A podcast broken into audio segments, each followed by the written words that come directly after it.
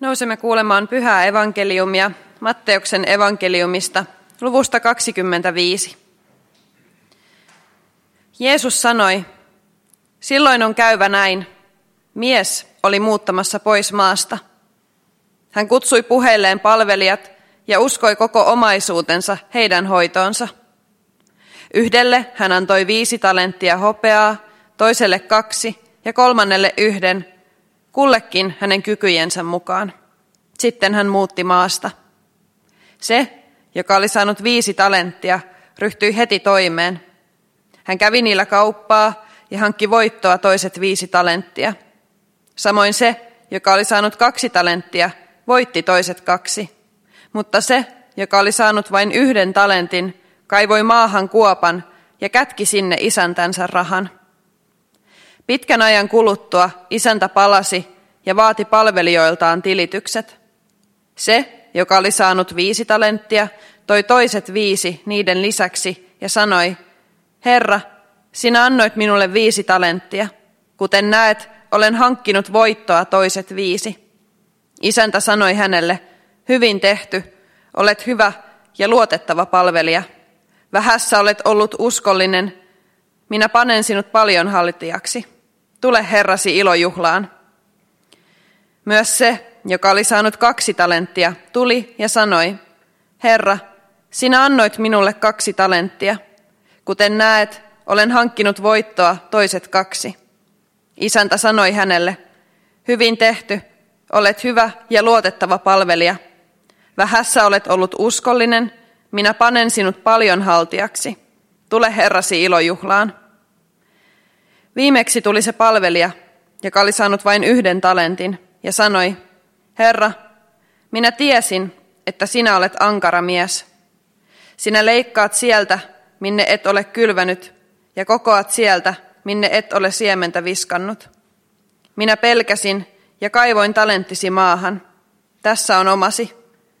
Isäntä vastasi hänelle, sinä kelvoton ja laiska palvelija, sinä tiesit, että minä leikkaan sieltä, minne minä en ole kylvänyt, ja kokoan sieltä, minne en ole siementä viskannut. Silloinhan sinun olisi pitänyt viedä minun rahani pankkiin, niin, että olisin palatessani saanut omani takaisin korkoineen. Ottakaa pois hänen talenttinsa ja antakaa se sille, jolla on kymmenen talenttia. Jokaiselle, jolla on, annetaan, ja hän on saava yltä kyllin, mutta jolla ei ole, siltä otetaan pois sekin, mitä hänellä on. Heittäkää tuo kelvoton palvelija ulos pimeyteen.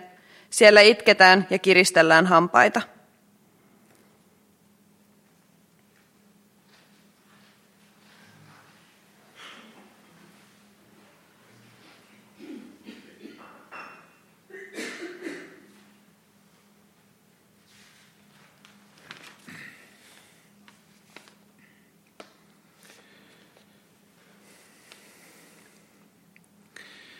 Karl Marx ja Elon Musk. Nämä kaksi henkilöä ovat seikkailleet tänä kesänä pöytäkeskusteluissa, joita olen käynyt teinieni kanssa. Karl Marx kirjoitti aikoinaan kommunistisen manifestin ja Elon Musk taas edustaa kapitalismia. Yhtenä sen edelläkävijöistä taitaa olla maailman rikkain ihminen tällä hetkellä. Ja teinini, jotka ovat erittäin fiksuja nuoria, hahmottavat, että meillä Suomessa on markkinatalous hyvinvointivaltiolla höystettynä. Mutta olemme jutelleet myös kommunismista, joka jollain tavalla kiehtoo sellaisena erilaisena eksoottisenakin vaihtoehtona sille, mikä on täältä tuttua. Kommunismi ja kapitalismi, näistä siis olen nyt saarnaamassa, ja miksi? Miksi saarnaan näistä talouden käsitteistä? Siksi, että ne ovat osa meidän ihmisyyttämme. Ne luovat sitä todellisuutta, jossa me elämme. Ja jos raamattua lukee, niin yllättävän paljon Jeesuksen vertauksista liittyy talouteen. Olemme kaikki väistämättä osa taloutta. Se on osa elämäämme, sille emme voi mitään. Ja puhun taloudesta myös siksi, että näen, että meidän kristittyjen tehtävä on nähdä näkyjä – ja ajatella toisin kuin se, missä nyt olemme. Meidän tehtävämme, on nähdä pidemmälle. Tämän pyhän teksteistä avautuu aika kiehtovia näköaloja kommunismiin ja kapitalismiin. Korintilaiskirjeessä puhutaan ikään kuin kommunismista ja evankeliumissa ikään kuin kapitalismista. Aloitan kommunismista. Paavalihan kirjoittaa näin. Kysymys on vastavuoroisesta jakamisesta. Nyt on teillä yllin kyllin ja voitte lievittää heidän puutettaan. Sitten voivat taas he yltäkylläisyydestään lievittää teidän puutettanne. Ja näin toteutuu oikeus ja kohtuus. Onhan kirjoitettu, sillä, joka oli koonnut paljon, ei ollut liikaa, eikä siltä, joka oli koonnut vähän, puuttunut mitään. Nämä sanat kuulostavat hyvin paljon kommunismilta tai sosialismilta sen lievemmässä muodossa. Siinähän pyritään taloudelliseen tasa-arvoon ja nimenomaan siihen, että kukin saa sen mukaan, mitä tarvitsee, eikä sen mukaan, miten pystyy oman osaamisensa markkinoilla hinnoittelemaan. Ja näitä kommunismin tyyppiseen taloussysteemiin viittaavia tekstejä on Uudessa testamentissa yllättävän paljon – ja kommunismia talousjärjestelmänä on helpompi perustella raamatun pohjalta kuin kapitalismia. Mutta elävässä elämässä kommunismi ei ole toiminut kovin hyvin. Jos sitä on käytetty valtioiden taloutta ohjaavana aatteena, on käytännössä aina päädytty rappiolle, moraalin ja oikeuden, tasa-arvon ja talouden romahtamiseen – Jollain tapaa yhteisomistuksesta on tullut rakenne, joka murskaa yksilön alleen, eikä heidän arvoaan kommunistisissa valtioissa ole tunnustettu, jotka eivät sitä aatetta kannata. Nykyhetkessä tästä ovat esimerkkejä Pohjois-Korea tai Venezuela.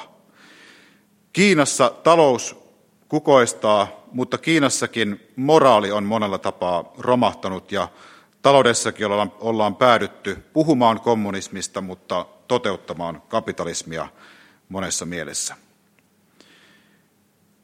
Miten sitten kapitalismi? Päivän evankeliumista sellaista löytyy tai sen tyyppistä ajattelua.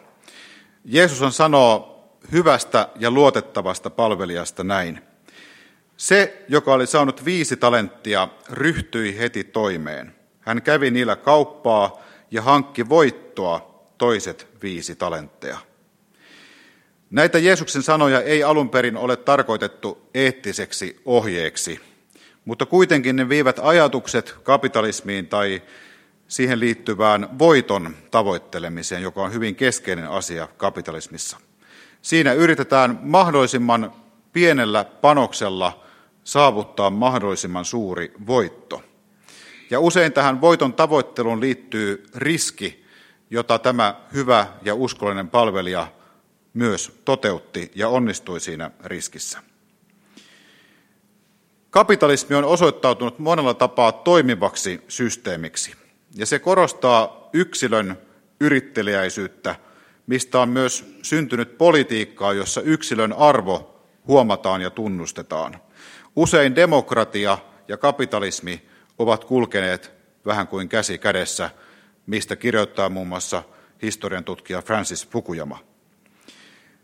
Kapitalismi siis auttaa saamaan yksilöiden luovuuden esiin, yksilöiden ahkeruuden ja heidän lahjansa esiin. Ja sillä tavalla se voi myös palvella suurempaa kokonaisuutta, koko yhteiskuntaa.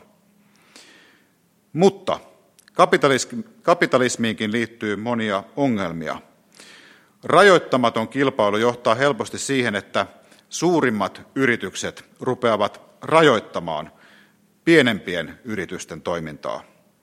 Kapitalismi myös synnyttää ahneutta ja mainonta luo turhia tarpeita, varmasti kaikille meistä tuttua.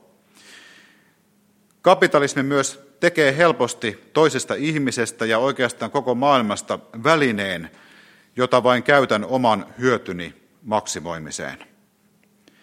Ja vielä kapitalismin on vaikea tunnistaa arvoa sellaisissa asioissa kuin puhdas ilma tai vesi tai vakaa ilmasto tai toimiva ekosysteemi.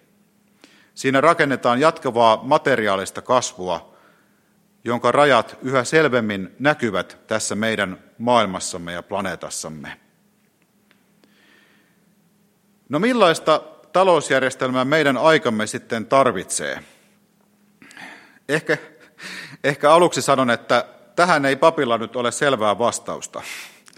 Mutta toivon, että tämä saarnani on sen tyyppinen, että se herättää teitäkin ajattelemaan, ajattelemaan pidemmälle kuin siihen, mitä, missä nyt olemme. Meillähän on ratkaistavana valtavan suuria vuorenkorkuisia kysymyksiä.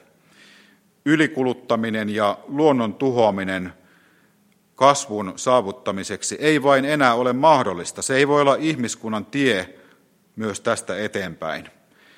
Eikä myöskään voi olla niin, että rikkaat vain rikastuvat ja köyhät vain köyhtyvät.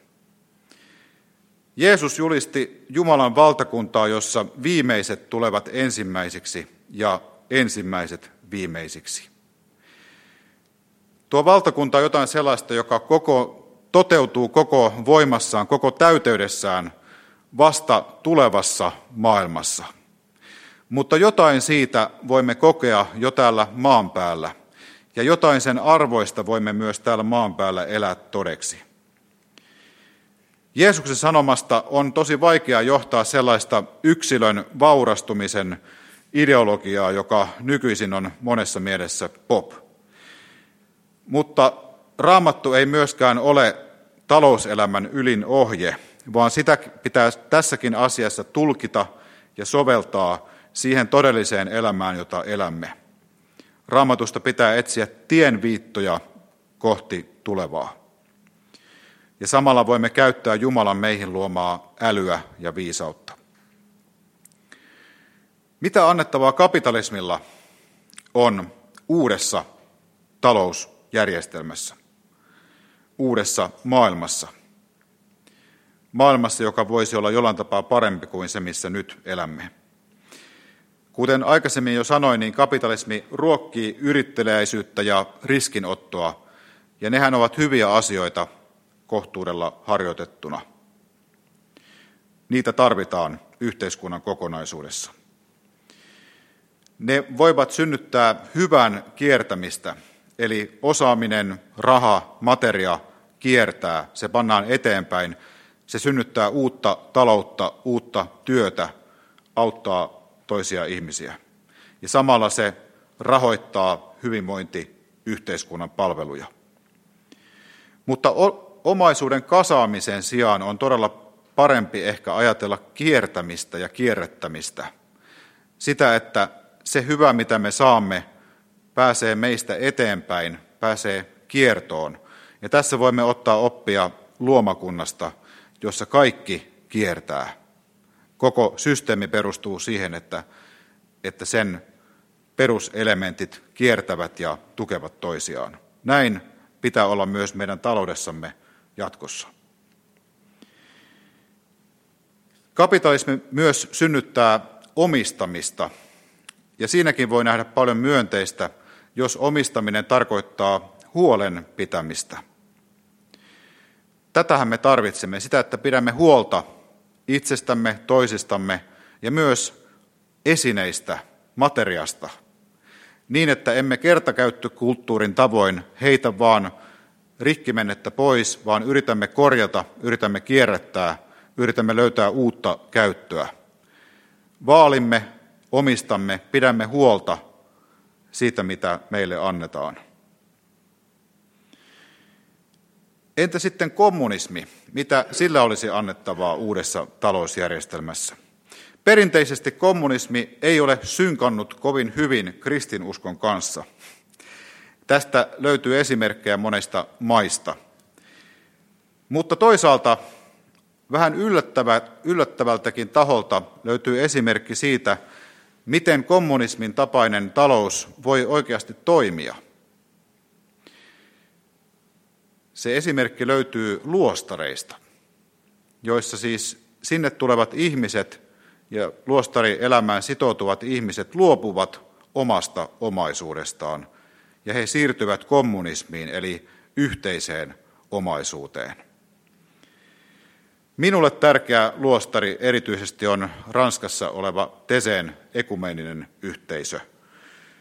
Ja se on hengellinen koti, josta ammennan rauhaa, rauhaa itseni kanssa ja rauhaa suhteeseeni maailmaan, ja myös voimaa ja inspiraatiota maailman muuttamiseen. Ja jollain tapaa tuolla Tesen yhteisössä ja muissa luostareissa elävät ihmiset ovat vähän kuin hiljainen protesti. He protestoivat omalla rukouksellaan, omalla kuuntelemisellaan jatkuvaa ylikuluttamista ja jatkuvaa elämysten metsästämistä vastaan. He viestivät toisenlaista elämäntapaa, jossa elämän tarkoitus ja ilo ei löydy materiasta, vaan jostain ihan muualta, yhteydestä Jumalaan ja toisiin ihmisiin, luomakuntaan, yhteydestä, joka on paljon enemmän kuin se, mitä voimme rahalla ostaa. Siksi on tärkeää kuunnella luostareissa asuvia ihmisiä ja käydä siellä, kokea sitä ja maistaa sitä elämäntapaa, jossa materia ei ole keskiössä, vaan keskiössä on yhteys Jumalaan ja toisiin. Tarvitsemme tällaista kommunismia. Ja se muistuttaa meitä kaikkia siitä, että emme lopulta voi rakentaa elämäämme jatkuvaan saavutusten ja menestyksen etsimiseen, vaan siihen, mikä on lopulta hyvin yksinkertaista, aitoa ja todellista, yhteyteen, jonka voimme kokea tässä hetkessä ja kaikissa hetkissä suhteessamme itseemme, Jumalaan ja toisiimme. Sen yhteyden varaan voimme rakentaa elämäämme ja myös talouttamme. Lainaan vielä tähän loppuun Paavalin sanoja. Kysymys on vastavuoroisesta jakamisesta. Nyt on teillä yllin kyllin ja voitte lievittää heidän puutettaan.